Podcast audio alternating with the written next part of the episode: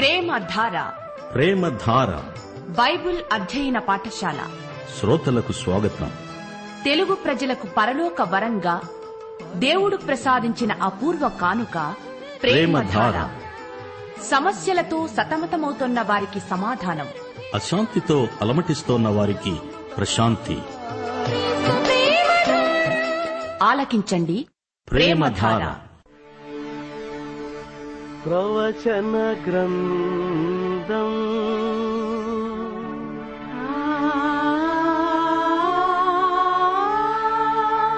దానియేలు గ్రంథం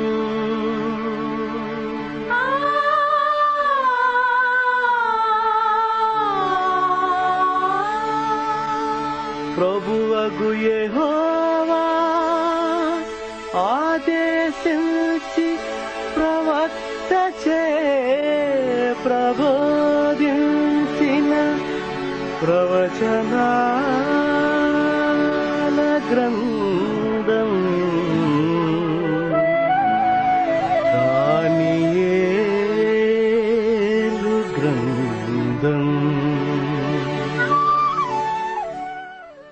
ప్రియ శ్రోతలు, బాగున్నారా? క్రీస్తునందు మీ అనుదిన జీవితాన్ని తృప్తిగా అనుభవిస్తున్నారా? ఆధ్యాత్మికంగా ఉన్నత స్థాయిలో జీవించగలుగుతున్నారా? దేవునికి మన ప్రభు అయిన యేసుక్రీస్తుకు ఇష్టులై జీవిస్తున్నారా? మన జీవితంలో విశ్వాసం ఎంతో ముఖ్యమైనదని ఎన్నడూ మరువకూడదు. విశ్వాసం లేకుండా రక్షించబడలేము.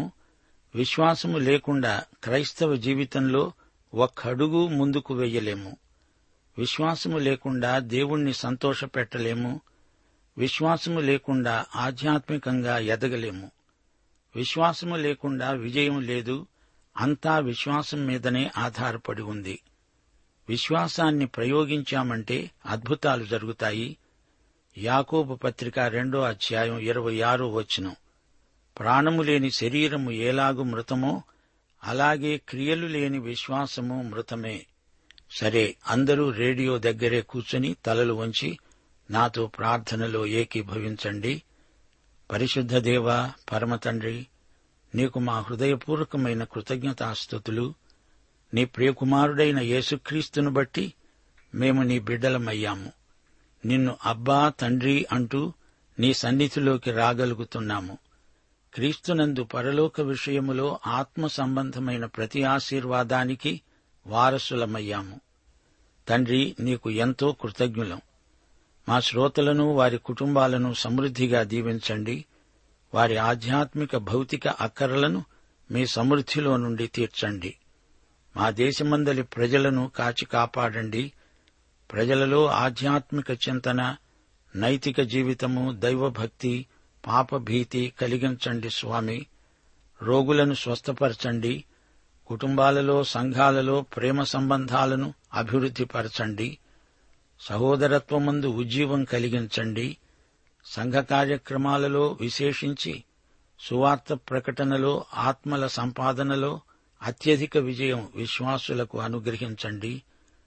నీ వాగ్దానము చొప్పున నీ బిడ్డలకు క్రీస్తునందు మహిమలో ప్రతి అవసరము తీర్చుమని, సైతానీయ దుష్టశక్తులను లయపరచుమని, నీ రాజ్యము, నీతి నీ బిడ్డల వ్యక్తిగత జీవితమందు ప్రవర్తిల్ల చేయుమని, సైతానును, శరీరాశలను, లోకమును జయించుటకు ఆత్మబలము, కృపాబలము మాకందరికీ అనుగ్రహించి, నేటి వాక్య అధ్యయనమందు మాకు నూతన అనుభవాలు దయచేయమని యేసుక్రీస్తు వారి శుభప్రదమైన దివ్యనామమున ప్రార్థన చేస్తున్నాము తండ్రి.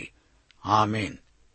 క్రీస్తునందు ప్రియ సోదరీ సోదరులారా, ఈ రోజున మనం దానియేలు గ్రంథం ఏడో అధ్యాయం పంతొమ్మిది నుండి ఇరవై ఎనిమిదో వచనం వరకు పాఠం చెప్పుకోబోతున్నాము. సావధానంగా వినండి. ఇనుపదంతములు, ఇత్తడి గోళ్లు గల ఆ నాలుగవ జంతువు సంగతి ఏమైనది అని నేను తెలుసుకొనగోరాను అంటున్నాడు దానియేలు. అది ఎన్నటికీ చిన్న మృగమైనదై, మిగుల భయంకరమైనదై, సమస్తమును పగలగొడుతూ మింగుతూ మిగిలిన దానిని కాళ్ల కింద అణగదొక్కుతున్నది. దాని తలపై ఉన్న పది కొమ్ముల సంగతి, వాటి మధ్య నుండి పెరిగి మూడు కొమ్ములను కొట్టివేసి కన్నులను, గర్వముగా మాట్లాడే నోరును గల ఆ వేరు కొమ్ము సంగతి, అనగా దాని కడమ కొమ్ముల కంటే బలము గలిగిన ఆ కొమ్ము సంగతి విచారించాను. ఈ కొమ్ము పరిశుద్ధులతో యుద్ధము చేస్తూ దాన్ని గెలిచేది అయింది. ఆ మహావృద్ధుడు వచ్చి మహోన్నతుని పరిశుద్ధుల విషయములో తీర్పు తీర్చే వరకు అలాగే జరుగుతుంది గాని సమయము వచ్చినప్పుడు ఆ పరిశుద్ధులు రాజ్యమేలుతారనే సంగతి నేను గ్రహించాను. సోదరీ సోదరులారా, నాలుగో జంతువు వివరణ దానియేలుకు చెప్పబడింది. నాలుగో జంతువు విషయం ఎక్కువగా ప్రస్తావించబడింది. చరిత్రలో ఈ నాలుగో జంతువుకు ఇవ్వబడిన ప్రాముఖ్యం మనం గ్రహించాలి. అధికారము, శక్తి గల జంతువు. దీనికి ఇనప దంతాలు, ఇత్తడి గోళ్లు ఉన్నాయి. అది మిగతా మూడు జంతువుల వంటిది కాదు. భయంకరమైన రోమా ప్రభుత్వాన్ని రాజ్యాలన్నీ ద్వేషించాయి. రోమా ప్రభుత్వం కర్కశంగా అన్ని జాతులను అణగదొక్కింది. రోమా ప్రభుత్వం దేవుని కుమారుడైన యేసుక్రీస్తుకు తీర్పు తీర్చింది. పిలాతు అనే రోమా గవర్నరు యేసుక్రీస్తును శిలువకు అప్పగించాడు. ఈ పిలాతు సత్యమేమిటో అంటూ వ్యంగ్యంగా యేసు ప్రభువునే ప్రశ్నించాడు. రోమా యేసును సిలువ వేసింది, సంఘాన్ని హింసించింది. ఈ జంతువుకు పది కొమ్ములున్నాయి. అనగా రోమా రాజ్యం బలం పుంజుకున్నది, వ్యాప్తి చెందింది, కొమ్ములు మొలిచాయి. అంటే అది బతికే ఉంది. రోమా ప్రభుత్వ చిహ్నాలు పరోక్షంగా కనపడుతున్నాయి. ఐరోపాలో, ఉత్తరాఫ్రికాలో, ఆసియాలోని కొన్ని చోట్ల రోమా ప్రభుత్వ లక్షణాలు కానవస్తాయి. వాటన్నిటినీ మనం గుర్తుపట్టలేము. అంతిమకాలము రాగానే చిన్న కొమ్ము ఎదట మిగతా మూడు కొమ్ములు పడతాయి. ఈ చిన్న కొమ్ము వాటిని అణగదొక్కుతుంది. దీనికి శక్తి సామర్థ్యాలున్నాయి. ఈ చిన్న కొమ్ముకు ప్రజాకర్షణ శక్తి ఉంది. ఈ చిన్న కొమ్మే అంత్యక్రీస్తు. వీడే పాపపురుషుడు. రెండు తెస్సలోని పత్రిక రెండో అధ్యాయం మూడు నాలుగు వచనాలు. పాపపురుషుడు బయలుపడితేనే కాని ఆ దినము రాదు. ఏది దేవుడనబడుతుందో, ఏది పూజింపబడుతుందో దానినంతటినీ ఎదిరిస్తూ దానికంతటికి పైగా వాడు తనను తానే హెచ్చించుకుంటూ, తానే దేవుడనని తనను కనపరుచుకుంటూ దేవుని ఆలయంలో కూర్చుంటాడు. గనుక ఏ విధముగానైనా ఎవడునూ మిమ్మును మోసపరచనీయకండి. ఇదే మొదటి మృగం. ప్రకటన గ్రంథం పదమూడో అధ్యాయం మూడు నుండి ఆరో వచనం వరకు. పది కొమ్ములు, ఏడు తలలు గలది. దాని తలలలో ఒకదానికి చావుదెబ్బ తగిలింది. అయితే ఆ చావుదెబ్బ మానిపోయింది గనుక భూజనులందరూ మృగము వెంట వెళుతూ ఆశ్చర్యపడుతున్నారు.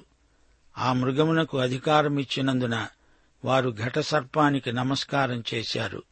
వారు చెప్పుకున్నారు, ఈ మృగముతో సాటి ఎవరు? దానితో యుద్ధము చేయగలవాడెవడు? వారు ఆ మృగానికి నమస్కారము చేశారు. డంబపు మాటలను, దేవదూషణలను పలికే ఒక నోరు దానికి ఇవ్వబడింది. నలభై రెండు నెలలు తన కార్యము జరిపే అధికారం దానికి ఏర్పాటయింది. గనుక దేవుణ్ణి దూషించడానికి, ఆయన నామమును, ఆయన గుడారమును, పరలోక నివాసులను దూషించడానికి అది తన నోరు తెరిచింది. శ్రోతలు గుర్తించారా? అంత్యక్రీస్తు ఆధ్వర్యంలో తిరిగి గొప్ప ప్రపంచ శక్తిగా ఇది రూపొందుతుంది. ప్రకటన గ్రంథం పదమూడో అధ్యాయం ఏడో వచనం. అది పరిశుద్ధులతో యుద్ధం చేస్తుంది. వారిని జయించడానికి దానికి అధికారమివ్వబడింది. ప్రతి వంశము మీద, ప్రతి ప్రజ మీద, ఆయా భాషలు మాట్లాడే వారి మీద, ప్రతి జనము మీద అధికారము దానికి ఇవ్వబడింది. మహాశ్రమల కాలంలో ఇదంతా కొంచెము మాత్రమే. వెయ్యి రెండు వందల అరవై దినాలు, ఇద్దరు సాక్షులు, గోనెపట్ట ధరించుకొని ప్రవచించే కాలం, గర్భిణీ స్త్రీ మగ శిశువును కనగా ఆమె శిశువు దేవుని యొద్దకు, ఆయన సింహాసనము నొద్దకు కొనిపోబడింది. ఆ స్త్రీ అరణ్యానికి పారిపోయింది. అక్కడ వారు వెయ్యి రెండు వందల అరవై దినములు ఆమెను పోషించాలని దేవుడామెకు ఒక స్థలం సిద్ధపరిచి ఉంచాడు. అనగా నలభై రెండు నెలలు. డంబపు మాటలు, దేవదూషణలు పలికే నోరు ఆ మృగానికి ఇయ్యబడింది. ఈ శ్రమల కాలానికి ముందే సంఘం ఎత్తబడి ఉంటుంది. శ్రోతలు గ్రహించండి, రోమీయులు యుద్ధప్రియులు. కాని ఇప్పుడు యుద్ధాలు అంతగా లేకపోయినా శాంతి కూడా లేదు. శాంతి శాంతి అంటూ నినాదాలు మటుకు చేస్తున్నారు గాని అది దొరకకుండా పోతోంది.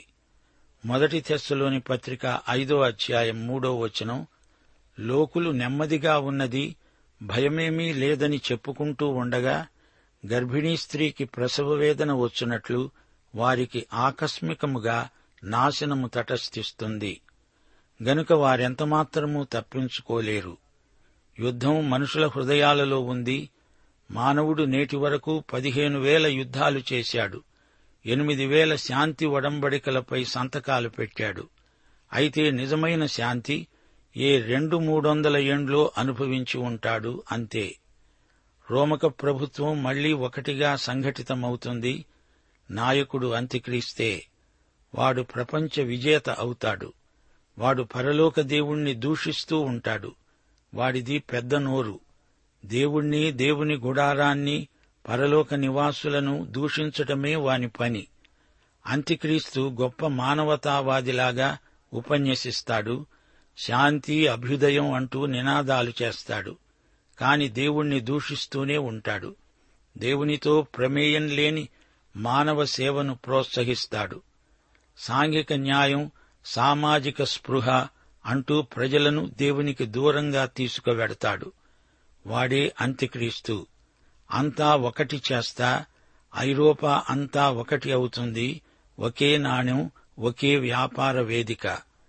అంత్యక్రీస్తు కార్యక్రమాలు ఊపందుకునేటప్పటికే సంఘం ఎత్తబడి ఉంటుంది. ఒకటి రెండు తెస్సలోని పత్రికల్లో ఈ పరమసత్యం ప్రబోధించబడింది. యాకోబు పత్రిక నాలుగో అధ్యాయం ఒకటి నుండి నాలుగో వచనం వరకు యుద్ధాలకు ఆరంభం ఎక్కడున్నదో విశదంగా చెప్పబడింది.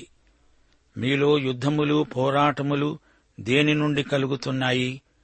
మీ అవయవములలో పోరాడే మీ భోగేచ్ఛల నుండే కదా. మీరు ఆశిస్తున్నారు కాని మీకు దొరకటం లేదు.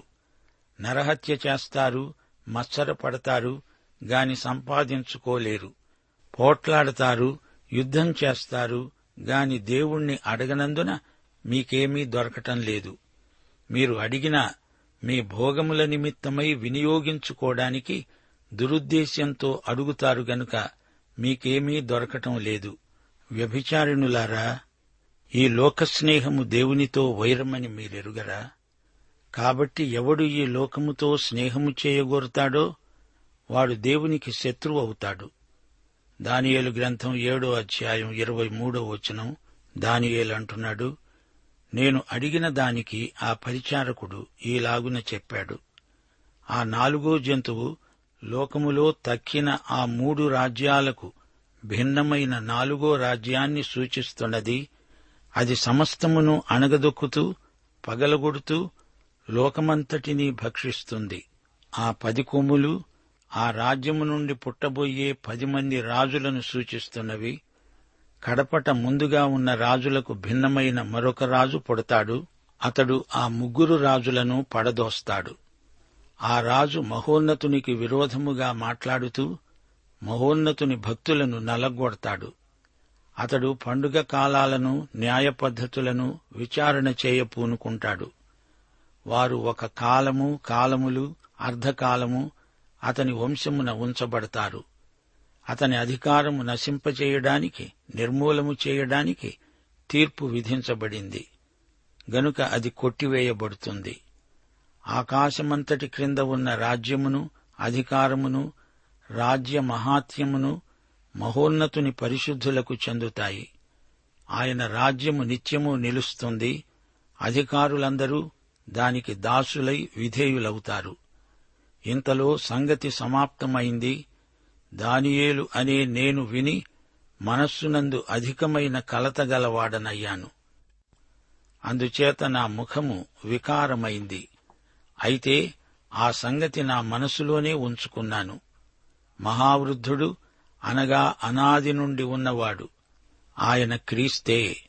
అంత్యక్రీస్తును పూర్తిగా అణిచివేయగలవాడు క్రీస్తు మాత్రమే. పరిశుద్ధులు రాజ్యమేలుతారు. పరిశుద్ధులు అంటే భక్తులు. వీరు పాత నిబంధన కాలానికి చెందిన భక్తులు. నాలుగో మృగం ఒక రాజ్యానికి సూచన. రాజ్యానికి, రాజుకు కూడా ఈ మృగమే సంకేతం.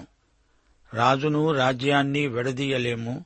రాజ్యమే రాజు, రాజే రాజ్యం. తలుపునకు రెండు వైపుల్లాగా రాజు, రాజ్యము కలిసి ఉండడం సహజం. ఈ నాలుగో మృగం నుంచి పది కొమ్ములు వచ్చాయి. నాలుగో రాజ్య స్వరూపం ఎలా ఉంటుందో ఈ పది కొమ్ములు చూపుతాయి. ఈ పది కొమ్ములు పది మంది రాజులు. ఈ పది ప్రత్యేక రాజ్యాలు. అప్పుడు పదకొండో రాజు లేస్తాడు. ఈ పదకొండో రాజు ముగ్గురు రాజులను జయించి ప్రపంచ విజేత అవుతాడు. లోకమంతటికీ ఇతడే గొప్ప నియంత అవుతాడు. ప్రకటన పదమూడో అధ్యాయం ఏడో వచనంలో ఇతణ్ణి గురించే చెప్పబడింది. పరిశుద్ధులతో యుద్ధము చేసి జయించడానికి ప్రతి వంశము మీద, ప్రతి ప్రజ మీద, ఆయా భాషలు మాట్లాడేవారి మీద, ప్రతి జనము మీద అధికారము దానికి ఇవ్వబడింది. అతడే పాపపురుషుడు, అంత్యక్రీస్తు. మహాశ్రమల కాలంలో అతడే ప్రపంచాన్ని ఏలే నియంత. అది ఏడు సంవత్సరాల కాలం. ఈ చిన్న కొమ్ము దేవదోషకుడు.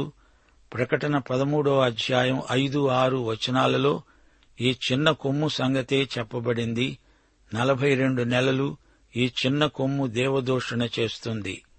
అది నోరు తెరచి పరలోకాన్ని, దేవుణ్ణి దూషిస్తుంది. అంత్యక్రీస్తు దేవునికి, క్రీస్తుకు విరోధి. అంత్యక్రీస్తు అనే మాటకు రెండర్థాలున్నాయి. ఒకటి, క్రీస్తు విరోధి. రెండు, నకిలీ క్రీస్తు. క్రీస్తును అనుకరిస్తాడు. ప్రకటన గ్రంథం పదమూడో అధ్యాయంలో రెండు మృగాలు ఈ రెండు లక్షణాలు గలవి. అతడు క్రీస్తుకు వ్యతిరేకి గనుక క్రీస్తును దూషిస్తూ మాట్లాడతాడు. అతడు దొంగ ప్రవక్త, అబద్ధ ప్రవక్త. క్రీస్తును అనుకరిస్తాడు. గొర్రెపిల్లలాగా నటిస్తాడు గాని అతడు గొర్రె చర్మం ధరించుకున్న తోడేలు. అతడు సర్వోన్నతుని పరిశుద్ధులను జయిస్తాడు. వారిని బాధ పెడతాడు, హింసిస్తాడు.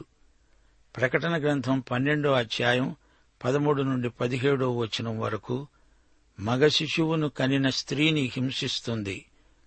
ఆమె సర్పముఖమును చూడకుండా ఆమె ఒక కాలము, కాలములు, అర్ధకాలము పోషించబడుతుంది. భూమి ఆ స్త్రీకి సహకారి అయి తన నోరు తెరచి ఘటసర్పము కక్కిన ప్రవాహాన్ని మింగేసింది. ఘటసర్పము ఆమె సంతానములో శేషించిన వారితో యుద్ధము చేయడానికి బయలువెడలి సముద్ర తీరమున నిలిచింది. ఈ చిన్న కొమ్ము పండుగ కాలాలను, న్యాయ పద్ధతులను రద్దు చేస్తాడు. కాలము అంటే ఒక సంవత్సరం, కాలములు అంటే రెండు సంవత్సరాలు, అర్ధకాలం అంటే ఆరు నెలలు, మొత్తం మూడున్నర సంవత్సరాలు. ఏడు సంవత్సరాల శ్రమల కాలంలో చివరి మూడున్నర సంవత్సరాలు మహాశ్రమల కాలం. ఈ మూడున్నర సంవత్సరాలు అంత్యక్రీస్తు పరిపాలిస్తాడు. ప్రకటన గ్రంథం పదకొండవ అధ్యాయం రెండు మూడు వచనాలు ఆలయమునకు వెలుపటి ఆవరణమును కొలత వేయకుండా విడిచిపెట్టు, అది అన్యులకియబడింది. వారు నలభై రెండు నెలలు పరిశుద్ధ పట్టణమును కాలితో తొక్కుతారు. నేను నా ఇద్దరు సాక్షులకు అధికారమిస్తాను.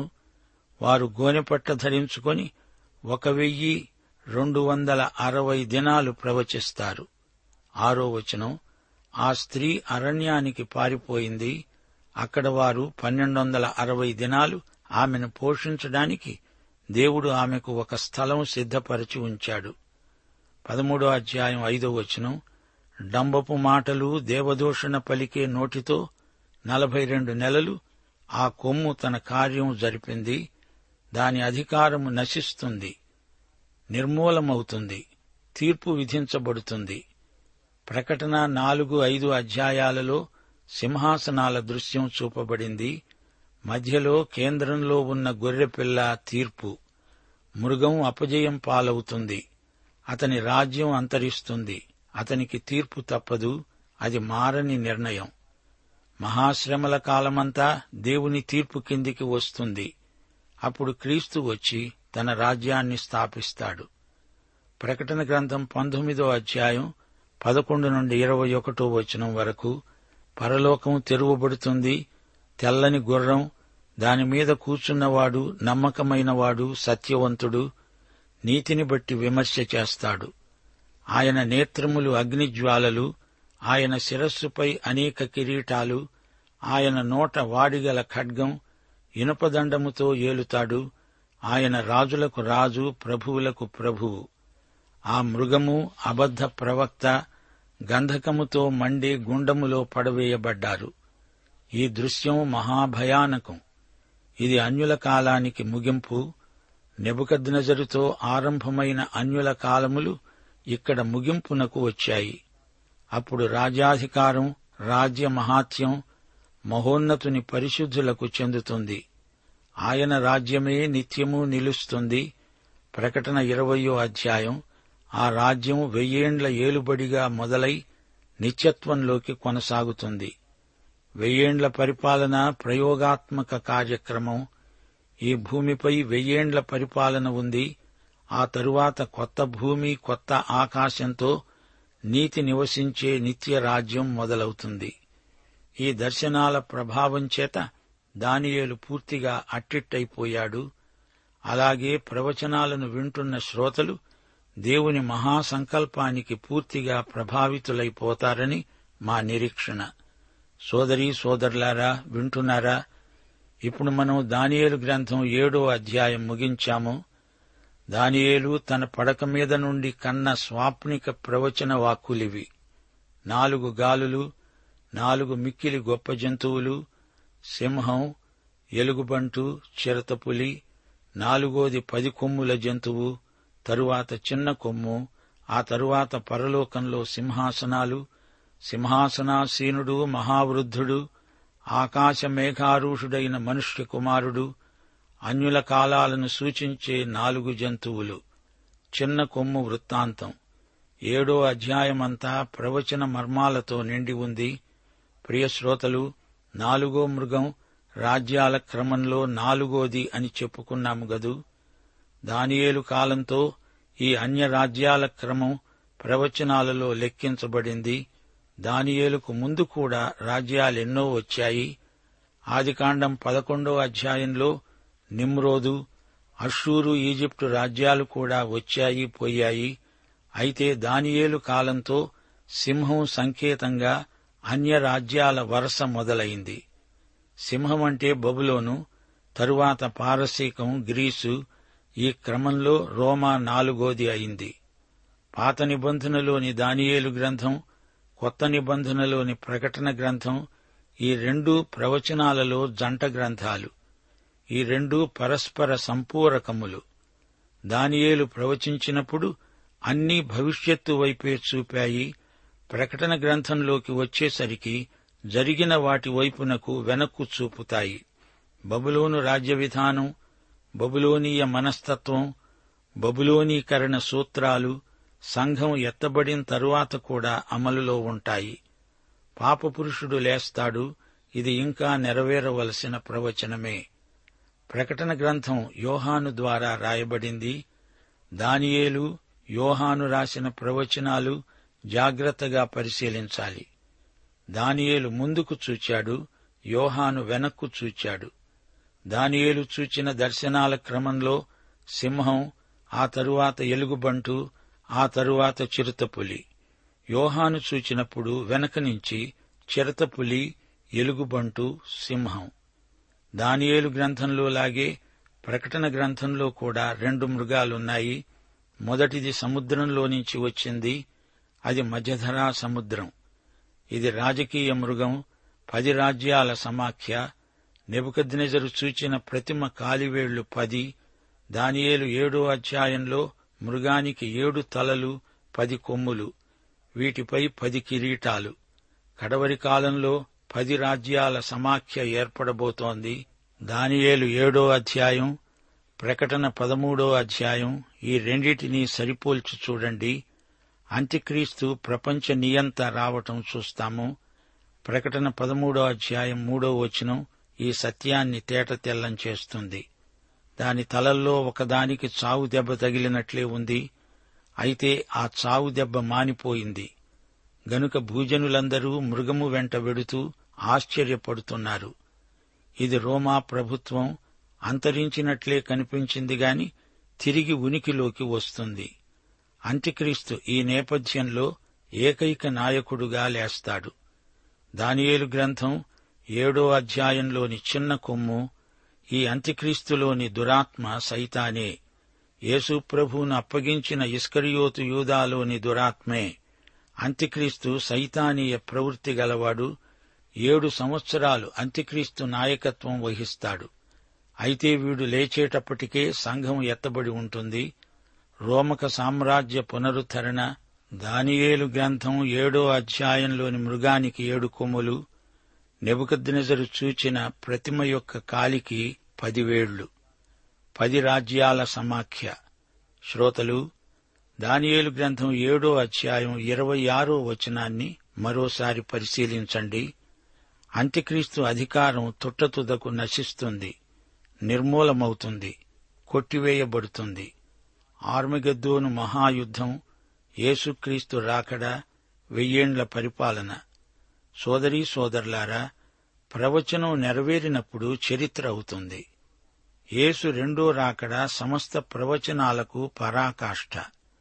ఆ సంఘటన వైపునకే చరిత్ర యావత్తూ సాగిపోతోంది. నీవు నేను ఆయన రాకడ కోసమై కనిపెట్టుకొని ఉన్నాము. మనము ఆయన రాకడకు అభిముఖంగానే పయనిస్తున్నాము. పాఠం ఇంతటితో సమాప్తం. ప్రభు అయిన యేసుక్రీస్తు వారి దివ్యకృప, తండ్రి అయిన దేవుని పరమప్రేమ, పరిశుద్ధాత్మ యొక్క అన్యోన్య సహవాసము మనకందరికీ ప్రభువు వారి రాకడ పర్యంతము తోడై ఉండునుగాక. ఆమేన్.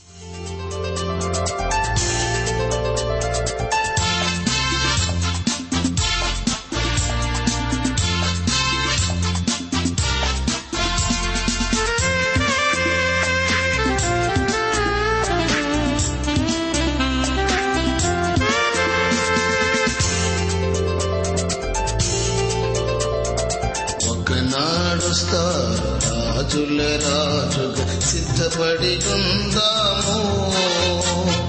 మనమందరము యేసుని చూడ సిద్ధపడి ఉందాము. నీవు సంసిద్ధుడై సిద్ధపరచు ప్రభు రాకడకి సమీపం. ఒకనాడొస్తా రాజుల రాజుగా సిద్ధపడి ఉందాము. ప్రేమధార బైబిల్ అధ్యయన కార్యక్రమంలో మీరింతవరకు దానియేలు గ్రంథ వర్తమానాలు వింటూ ఉన్నారు.